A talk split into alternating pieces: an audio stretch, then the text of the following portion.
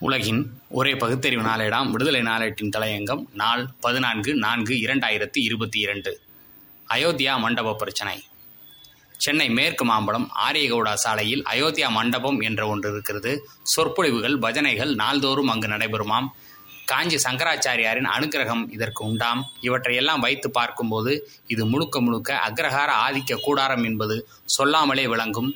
ஸ்ரீராம் சமாஜ் என்ற அமைப்பு இதனை நிர்வகித்து வந்தது. நிதி முறைகேடுகளில் அது ஈடுபட்டதாக புகார் வந்ததன் பேரில் இரண்டாயிரத்தி பதினான்காம் ஆண்டில் அயோத்தியா மண்டபம் இந்து அறநிலையத்துறையின் கீழ் கொண்டு வரப்பட்டது சென்னை உயர்நீதிமன்றத்தில் இதனை எதிர்த்து ஸ்ரீராம் சமாஜ் வழக்கு ஒன்றை தொடுத்தது. மண்டபத்திற்குள் சாமி சிலை வைத்து வழிபடுவதால் இந்த மண்டபம் ஹிந்து அறநிலையத்துறையின் கீழ் கொண்டு வரப்பட்டதாக ஹிந்து சமய அறநிலையத்துறை முன்வைத்த வாதத்தினை சென்னை உயர்நீதிமன்றம் ஏற்றுக்கொண்டு ஸ்ரீராம் சமாஜ் சார்பில் தொடரப்பட்ட வழக்கு உயர்நீதிமன்றத்தால் தள்ளுபடி செய்யப்பட்டது.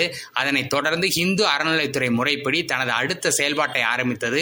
ஹிந்து அறநிலையத்துறை அதிகாரிகள் அயோத்தியா மண்டபத்திற்குள் வந்து உள்ளே நுழைய முற்பட்டனர். ஸ்ரீராம் சமாஜ் அறக்கட்டளையினரும் அதன் பின்னணியில் உள்ள பார்ப்பனர்களும் பார்ப்பனர் அதிகம் குடியிருக்கும் ஒரு பகுதியை தேர்ந்தெடுத்து அங்கு நின்று வெற்றி பெற்ற மாநகராட்சியின் உறுப்பினரும் வேறு சிலரும் சேர்ந்து அயோத்தியா மண்டபத்தின் நுழைவு வாயிலை பூட்டி ஹிந்து அறநிலையத்துறை அதிகாரிகள் உள்ளே செல்ல விடாமல் தடுக்கப்பட்டனர். நுழைவு வாயிலில் உட்கார்ந்து அதாவது மறித்து பஜனை பாடல்கள் பாடியதோடு அதிகாரிகளை வசைபாடவும் செய்தனர். அதிகாரிகள் சமரசம் பேசியும் அவர்கள் விடாப்பிடியாக வழிமறித்தே நின்றனர். வேறு வழியின்றி காவல்துறை வரவழைக்கப்பட்டது. ஆரியகவுடா சாலை மூடப்பட்டது. போக்குவரத்தும் தடை செய்யப்பட்டது. அதிகாரிகளும் திரும்பி செல்லும் நிலை ஏற்பட்டது. பிறகு மதியம் மாம்பழம் வட்டாட்சியருடன் ஹிந்து சமய அறநிலைத்துறை அதிகாரிகள் வந்து வட்டாட்சியர் முன்னிலையில் அயோத்தியா மண்டபத்தின் பூட்டு உடைக்கப்பட்டு அதிகாரிகள் உள்ளே செல்லும் நிலை ஏற்பட்டது. வன்முறையில் ஈடுபட்ட நூத்தி முப்பத்தி நாலாம் வார்டு கவுன்சிலர் உமா ஆனந்த் பாஜக மாநில செயலாளர் கரு நாகராசன் மற்றும் அத்துமீறி போராட்டத்தில் ஈடுபட்டவர்களை காவல்துறை கைது செய்தது.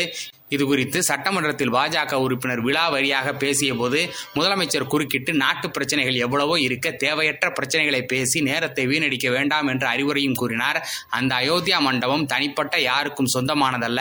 அசல் ஆக்கிரமிப்பு என்பது ஒருபுறம் இன்னொன்று அதற்குள் சாமி சிலைகள் வைக்கப்பட்டு பக்தர்கள் வழிபடும் இடமாகவும் ஆக்கப்பட்ட நிலையில் இந்து சமய அறநிலைத்துறை முறைப்படிதான் கட்டுப்பாட்டுக்குள் கீழ் கொண்டு வந்தது. உயர்நீதிமன்றம் அதனை ஏற்றுக்கொண்ட நிலையில் பிரச்சனையை அத்தோடு முடித்துக் கொள்ள வேண்டியதுதான். யோகியமான அணுகுமுறையாகும். அதற்கு மாறாக நடந்து கொண்டால் சட்டம் தன் கடமையை செய்வதை விட வேறு வழியில்லை சிதம்பரம் போன்ற கோவில்கள் தங்களுக்கு சொந்தம் என்று தீட்சிதர்கள் சண்டித்தனம் செய்யவில்லையா?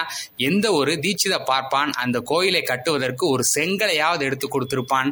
தமிழ்நாட்டு மன்னர்கள் கட்டிய கோவிலில் கருணாகம் குடிபுகுந்தது போல் ஊடுருவி நங்கூரம் பாய்ச்சி சுரண்டல் தொழில் நடத்துவதை எவ்வளவு காலத்திற்கு தான் அனுமதிக்க முடியும்? சட்டத்தின் சந்து பொந்துகளில் நுழைந்து தங்களுக்கு ஆதரவான சக்திகளை பயன்படுத்தி இந்து அறநிலைத்துறையின் கட்டுப்பாட்டிற்குள் வந்த சிதம்பரம் நடராஜர் கோயிலை மீண்டும் தீட்சித பார்ப்பனர்கள் தங்கம் வசம் கைப்பற்றினர். மறைந்த முதலமைச்சர் முத்தமிழறிஞர் மாணமிகு கலைஞர் அவர்கள் மேற்கொண்ட முயற்சியை வெற்றியாக்கி தருவது அவர் வழிவந்த நடப்பு திமுக ஆட்சியின் முக்கிய கடமையாகும். அதுபோல பண்டாரத்தார்களுக்கு சொந்தமான பழனி முருகன் கோயிலில் ஆரிய கருணாகம் குடிபுகுந்துள்ளது. அங்கிருந்தும் கருணாகங்களை விரட்டி அக்கோயிலுக்கு உண்மையில் உரியவர்களான பண்டாரத்தார் வசம் ஒப்படைக்க வேண்டும் என்று வலியுறுத்துகிறோம். நன்றி வணக்கம்.